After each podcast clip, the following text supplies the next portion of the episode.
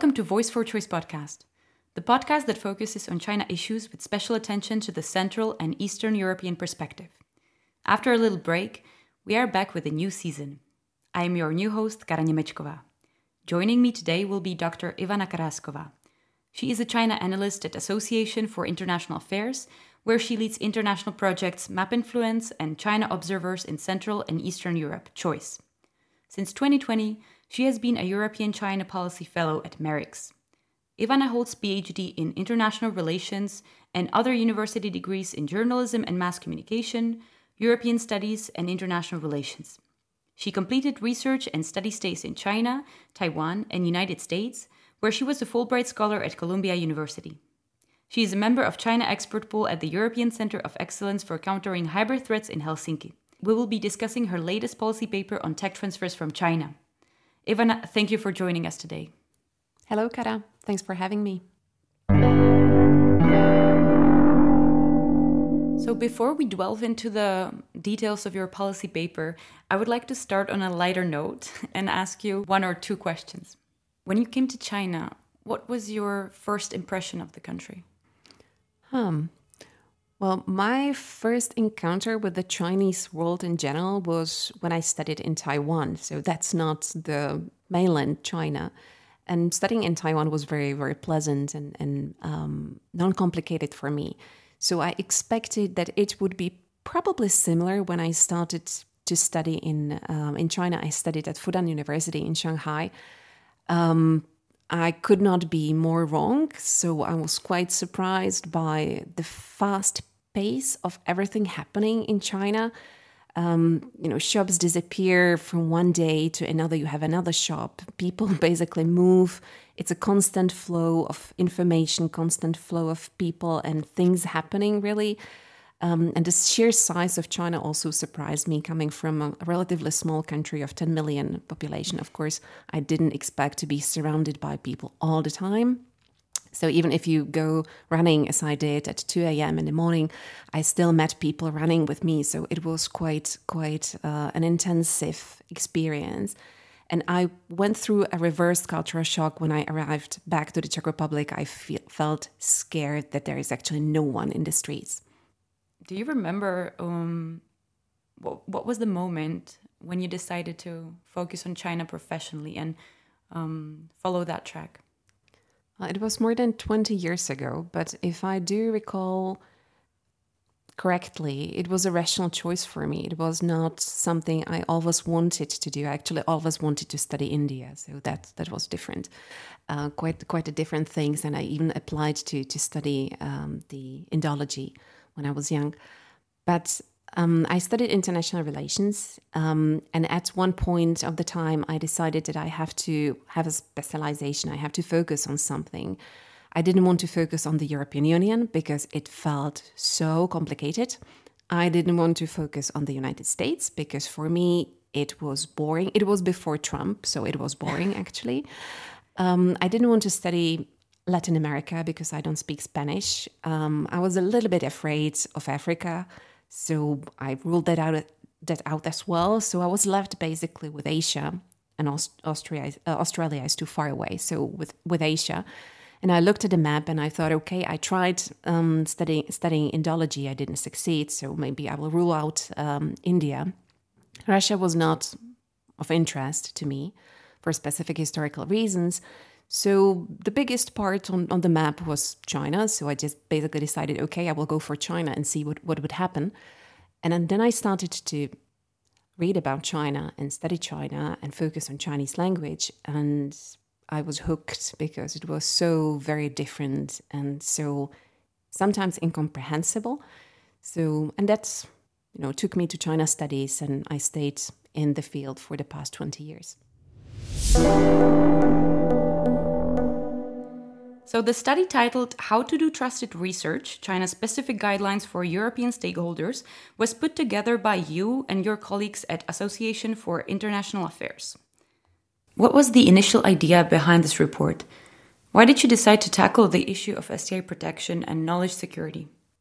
You're absolutely right, Kara. It's not my paper, it's basically a collaborative report uh, which was put together by Filip Šebok. Uh, he's our sinologist, and by Veronika Blablova. She's a data analyst. And that has been quite a long time project. We started thinking about it basically in 2020, but perhaps even further before. Um, and the idea came from this feeling that there is a lot of downplaying of China's cooperation with Central and Eastern European countries. Um, the usual response by the local researchers, not only in the Czech Republic, but generally in the whole region, was that there is nothing to steal here. China is not interested in cooper- cooperation. But we have seen evidences on a number of cases um, basically proving that China has been interested in s- several pockets, let's say, of excellence of the, of the local research. So we started to first interview researchers, asking them what is the real impact of cooperation with China? What is the real scope of cooperation with China? And we have received a number of puzzling responses, really, from downplaying uh, by the local researchers towards other researchers who are saying that actually the cooperation is quite fruitful, that it, China actually benefits in a number of areas. And we have done also interviews with members of security community who said that um, China is actually very much ingrained in the local science and technology sector. So that's basically informed our thinking about what to do and how to approach um, the topic of scientific cooperation between Central European countries and China. But we decided to basically apply a reverse logic. We didn't want to start with the researchers, as we did actually already in 2020 and 20, uh, 2021, but we started from China. So we looked at what it is that China actually wants to get abroad because it can't produce it domestically. And we focus specifically on areas of science, technology, engineering, and mathematics, so STEM subjects. So we compiled, let's say, a wish list of Chinese technologies. And then we looked at other countries with the hypothesis that most likely the most advanced countries are going to apply some kind of mitigation strategies, some kind of barriers in terms of export controls, investment screening mechanisms, uh, visa restrictions towards Chinese researchers and students. And then we zoomed into Central Europe, thinking what kind of mitigation measures Central European universities and research centers are applying towards co- science cooperation with China. What was the working hypothesis that you had coming into the process? What did you expect you were going to find, and was it really what you found in the end? Well, we didn't have a working hypothesis. We were basically just doing a basic research, I would say, because nobody else, as far as I'm I'm aware of, did a similar research or apply a similar logic, really focusing first on China, coming up with the, the list of technologies, and then looking at specifically where the cooperation in those subjects, um, which are encompassing artificial intelligence, for example, uh, neuroscience, um, deep uh, sea, polar, and space research, quantum computing, and so on. So, whether there is actually a real material cooperation uh, between China and these countries.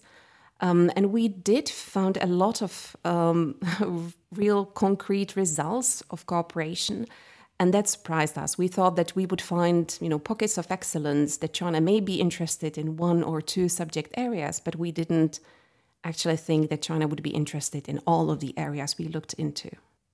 Why do you think the local actors downplay the attractiveness of Central Europe? As you said, uh, they think that there is nothing to steal here. Well, I think that it probably stems from the approach towards science in general in Central and Eastern European countries that they have this natural tendency, I would say, unfortunate natural tendency to basically look at the achievements um, in various areas, not only in science and technology, but let's say political or economic achievements with um, a lot of, of grain of salt, to put it very diplomatically. So that's the mental setting, I would say. And the second part probably is that there is no, there has not been any mapping done on such a level as we did, which would basically show that there is a problem and the problem is actually quite grave. And it is not a problem which would just start recently. Our data shows that there is an increasing cooperation between China and Central European countries in area of science and technology, especially in crucial technologies, over the past 15 years, so since 2006. Across the three countries that you looked at, where was the most cooperation that you observed and in what kind of areas? I know you also looked at the number of Chinese PhD students. Can you tell us a little bit more about these numbers and what they mean? Well, open source data mining led to the identification of researchers in STEM subjects with Austrian or Czech or Slovak affiliations um, whose research outputs were co funded by China. So sometimes fully funded, sometimes partially funded. And we have found that the most intensive cooperation in STEM areas was actually with the uh, researchers with the Austrian affiliation. About 685 research outputs in key scientific areas, which declared exclusive funding from Chinese sources, were published in Austria.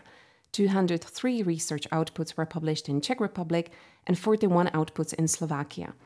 So, mainly the cooperation focused on the fields of development of new materials, agriculture, smart manufacturing, and robotics. Um, and it has been, as I said, quite constantly increasing. When you talk about the PhD students, we do not have specific data for PhD students in STEM subjects. So, the data we were uh, able to pull were the data for all PhD students. But nevertheless, the trend is quite visible that since 2006, the number of PhD students, Chinese PhD students, enrolling in Austrian, Czech, and Slovak universities has been rising on a quite significant level as well. What we found probably the most problematic is not only that there is a cooperation between local researchers, um, but the fact that that cooperation has been, as I said, partially or fully funded by China. So, dozens of Chinese funding agencies in both the national and provincial level provided funding for scientific research. And most problematically, perhaps, several research projects were financed by Thousand Talents program. That's a recruiting scheme for foreign nationals, in specifically in key technology areas for which China hopes to benefit. And we have also found one research output which declared funding from the Central Military Commission the highest national defense organization in China, which is in charge of direction, directing China's armed forces. How does this typical scientific collaboration between a Central European research center or university with China look like? Who usually initiates the contact? What does it really mean to be funded by China? And more importantly, do you think there is a risk involved? Well, we were interested in those questions as well. So, what we in the end did that we not only looked at the number of research outputs which were published because or thanks to Chinese funding, either partial or full funding, but we actually came up with a name list of researchers from the Czech Republic, Slovakia, and Austria who authored those papers. So, who at least theoretically, because sometimes there were research teams involved, not, not single researchers, who at least theoretically were funded by China. So we have a name list, but we decided to anonymize this name list. So we haven't put any data, any, any names, any data which could lead to identification of specific department or laboratory or an individual researcher. We have not published that. But we do have a list. So we decided to basically um, contact those researchers and send them online questionnaires, asking exactly the questions you asked. So, who initiated the cooperation? And from their responses, not all of them, of course, wanted to respond. So the response rate was quite uh, different in different countries. But altogether, from their responses, we drew a conclusion that it was mostly the Chinese side who initiated the cooperation. So China is in the driving seat of um, scientific col- collaboration between Central Europe and China. And we also ask questions about um, whether the researchers are aware of the risks which may be associated with cooperation with a Chinese partner, whether these risks may include, let's say, theft of intellectual property, or whether these uh, can include that China would actually commercialize the, the research results, or that they may actually have um, national security implications because sometimes those areas are very closely tied to dual use items. Majority of the researchers, at least those who responded, said that they do not see any problem with the cooperation with China, that they are not aware of any of those uh, problematic areas. Have you spoken to the researchers uh, whose uh, research was funded by the um, Thousand Talents program? Well, we have not. Uh, as I said, we contacted them by online questionnaires. We are not investigative journalists. We, as I said, decided not to publish the names of the researchers, not to um, involve, be involved in any kind of naming and shaming campaign.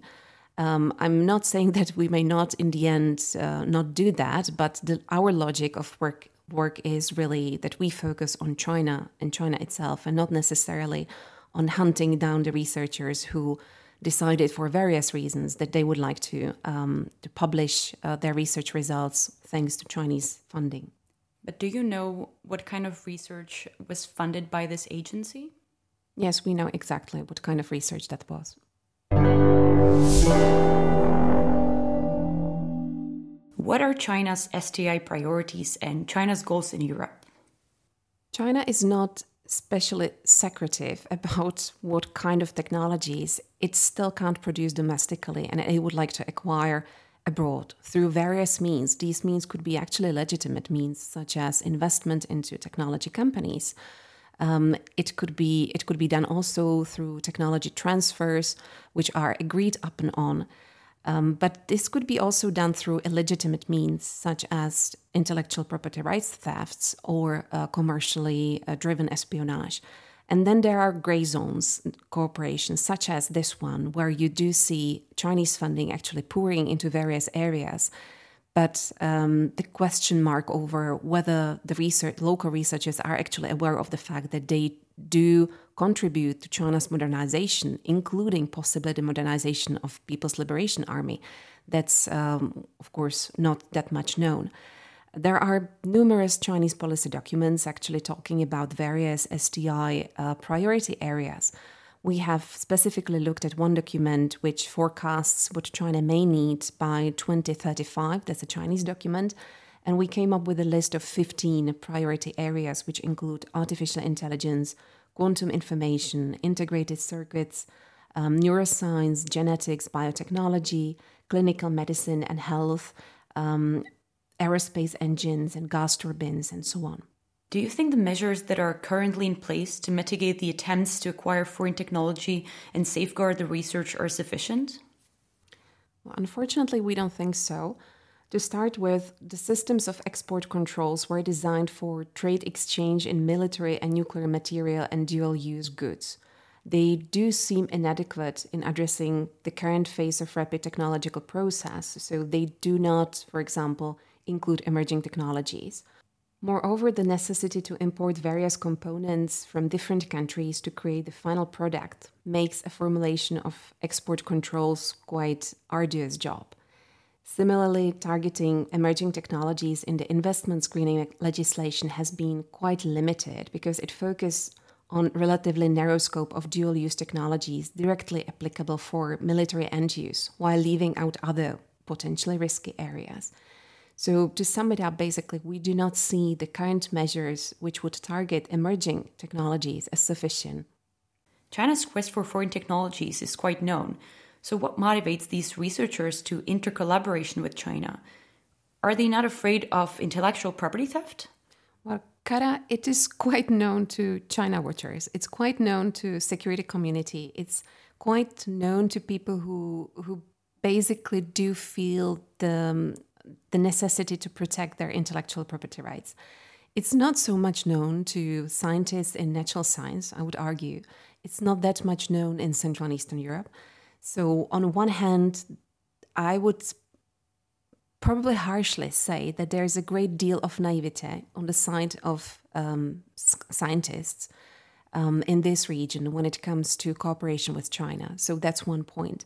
The second would be that sometimes, and that's one of the arguments of the researchers, sometimes they cannot or don't want to apply to funds through the national schemes or through international schemes because that's quite an arduous job.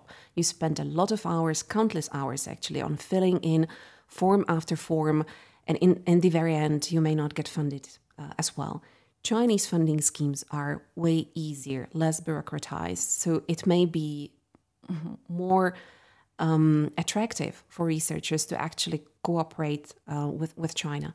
And last but not least, as the researchers argue again, um, in some of the areas, China actually is either leading or is on the way to lead. Um, and that areas could include quantum physics, for example, or artificial intelligence.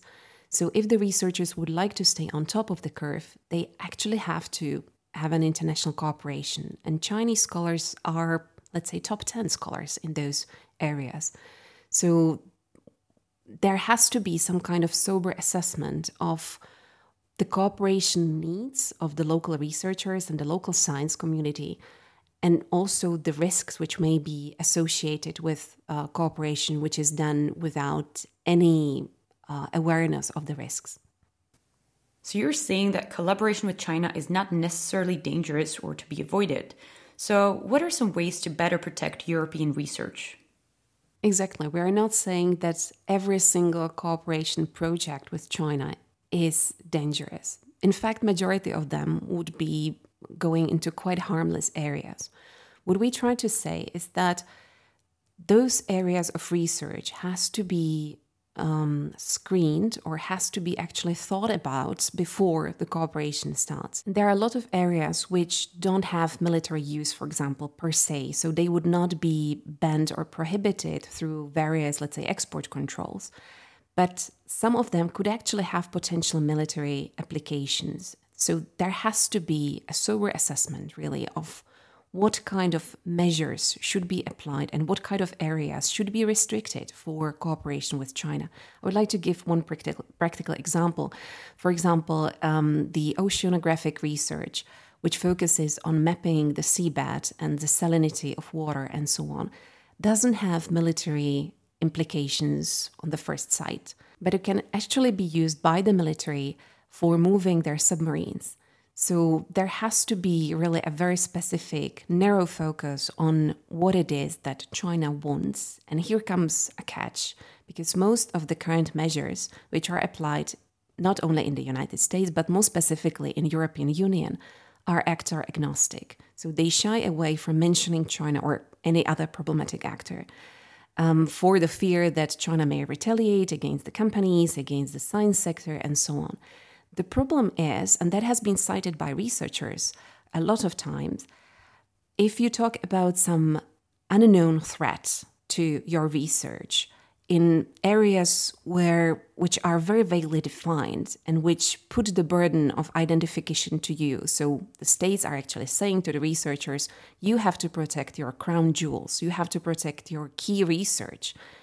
But the researchers has no idea have no idea what kind of threat they're actually facing. So, for uh, social sciences, key research could be something else than for, for, let's say, physics or quantum physics and so on. So, we argue that what is necessary is not to shy away from mentioning China directly. We do need actor agnostic approach, but we also need actor specific guidelines for universities, research centers, and individual researchers. So, they would know exactly that China is interested in those 15 key areas, and these areas should be specifically protected.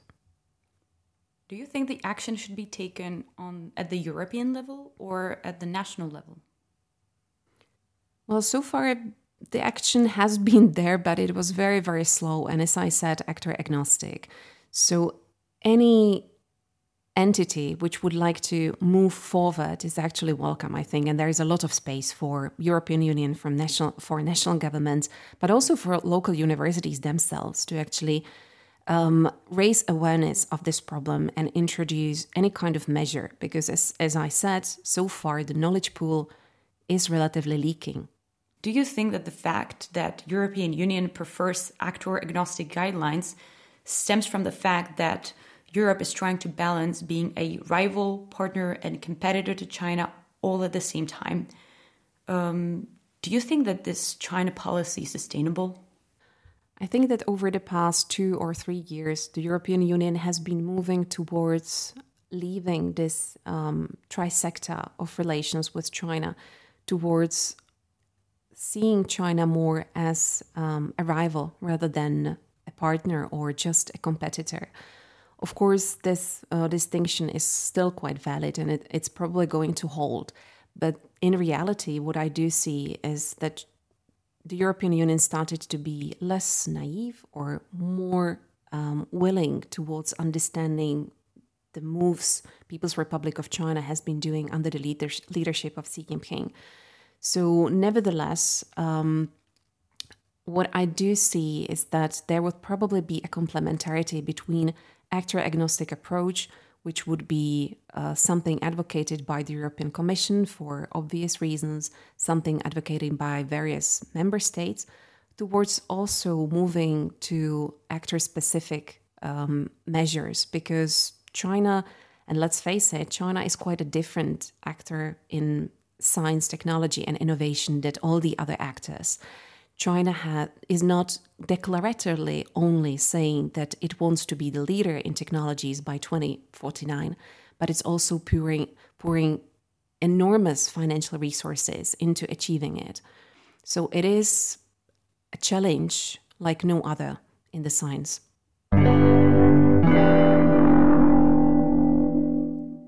But your report shows that only one quarter of the respondents would be open to some sort of um, involvement of the national authorities, some sort of support. Why do you um, recommend these kind of guidelines um, despite the reluctance of the researchers themselves? Well, first of all, the researchers who responded to those questions were researchers who actually actively collaborated with China. So I will put it, I would put some grain of salt into the, those responses. But it's a very valid question because specifically in Central and Eastern European countries, which had the um, historical experience with the state penetrating universities and research centers during the communist era and actively screening people working there and basically saying what kind of research is, is um, advisable and what kind of research is not, and so on. So the local universities and research centers are um, very reluctant to be guided by the state, and they do insist on their autonomy. autonomy. So any kind of measures which would be applied in science area would have to get research centers and universities and individual researchers on board. So there could not be, there should be, of course, some kind of um, guidance provided by the state because the universities don't have capacities to do them do that themselves. But on the other hand, universities and research centers have to be taken on board as collaborative partners Otherwise, any kind of guideline which will come from third party would be taken as another unnecessary bureaucratic burden, and the universities and research centers would perhaps apply those guidance, but just in a very formal way, and it would not lead into securing or protecting the science sector more. Don't you fear that more regulation in this area will drive away funding opportunities for research in Central Europe? Not necessarily. Um, if the researchers um, understand that there it is in their interest to secure, let's say, the crown jewels or the key research they have, because other partners would be reluctant to work with them if their you know laboratories are open to anyone and they are currently open to basically almost anyone any any foreign national it is in the interest of the local universities, research centers, and individual researchers to protect their science findings. If they do have cooperation with the Chinese partners, for example, there may be a risk of other partners, international partners, such as, let's say, um, Japan or the United States, that they would be reluctant to work with those specific laboratories because of the fear of um, leaking of the research results towards People's Republic of China. What could be done more to research this topic? What are some areas that would be worth exploring further in the next rounds of research? Well, first of all, what could be done is to enlarge the scope of the research we did, or um, similar research which has been done on mapping the scope of cooperation between China and various EU member states. So that would be the first uh, start or the first move I would actually start with to look at the problem and acknowledge there that there actually there is a problem and that's quite a grave problem. So that would be the first uh, thing to do. Um, the second would be to provide practical tools for universities, research centers, and individual researchers on what to do with in cooperation with Chinese partners. So far, there is no due diligence done, or at least I'm not aware of any tool which would help researchers to do due diligence apart from the ASPI tracker, which is useful, of course, but it's not mapping the opportunities of cooperation. It's focusing specifically on the risks of cooperation with um, the specific universities which has ties to Chinese military. So what I would argue for is to have some kind of specific tool which would help the researchers to navigate this um, arena. And last but not least, we have to really focus more specifically on China. We have to address the elephant in the room. So actor agnostic approach is, as I said, valid, but we do need to focus on China more specifically because its global reach, its far reaching goals, increasingly revisionist agenda, and the nature of the political regime make China a risk and a challenge like no other. And on a very practical level, we also have to redefine the sensitive.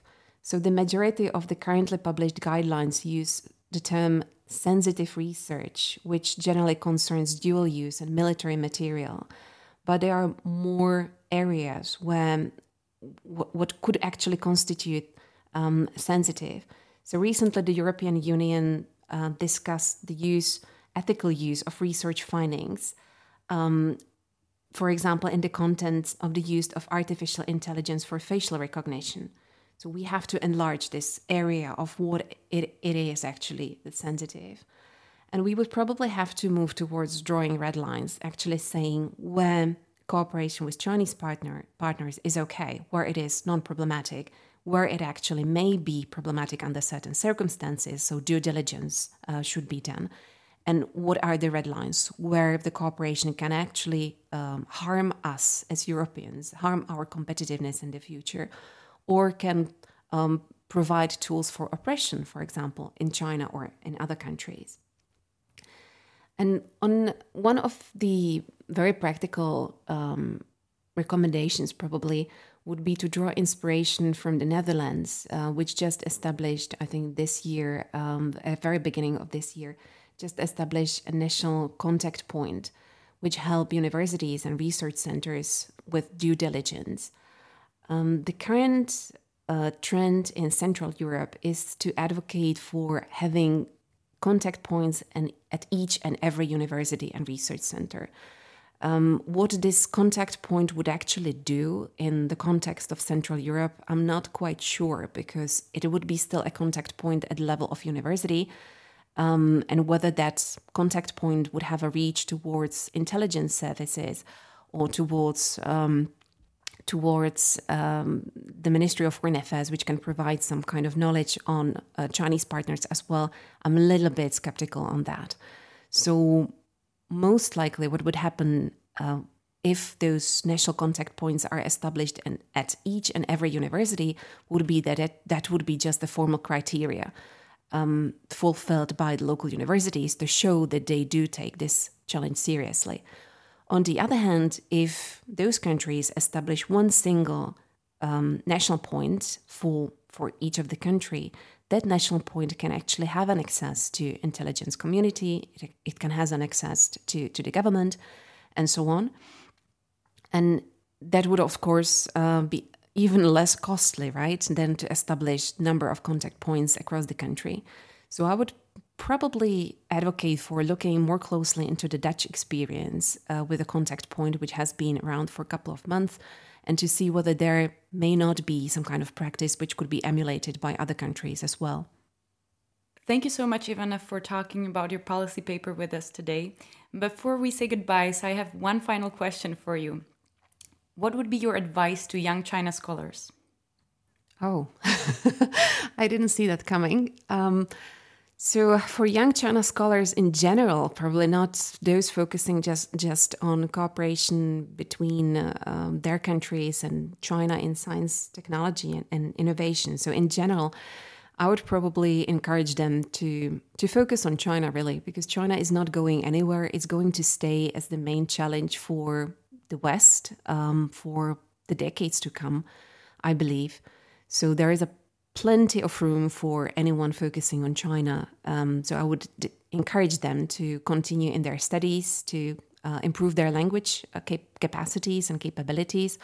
Of course, that may not be very easy um, currently with China um, under lockdowns, but there are other countries, of course, where Chinese language could be studied. So, yes, uh, I would welcome them. On that note, if you are a young professional or a student from Europe interested in China or China's relations with Europe, you can submit your latest work to Choice as part of our Future Choice initiative. For more information, check our website www.chinaobservers.eu. Happy to have spoken with you, Ivana. Thank you. It was a pleasure, Kara. Thanks for having me. This was Voice for Choice. If you would like to know more about our work, please do visit our website at chinaobservers.eu. You can also find us on Twitter, Facebook, and LinkedIn. We hope you'll make the right choice and tune in for the next episode of Voice for Choice.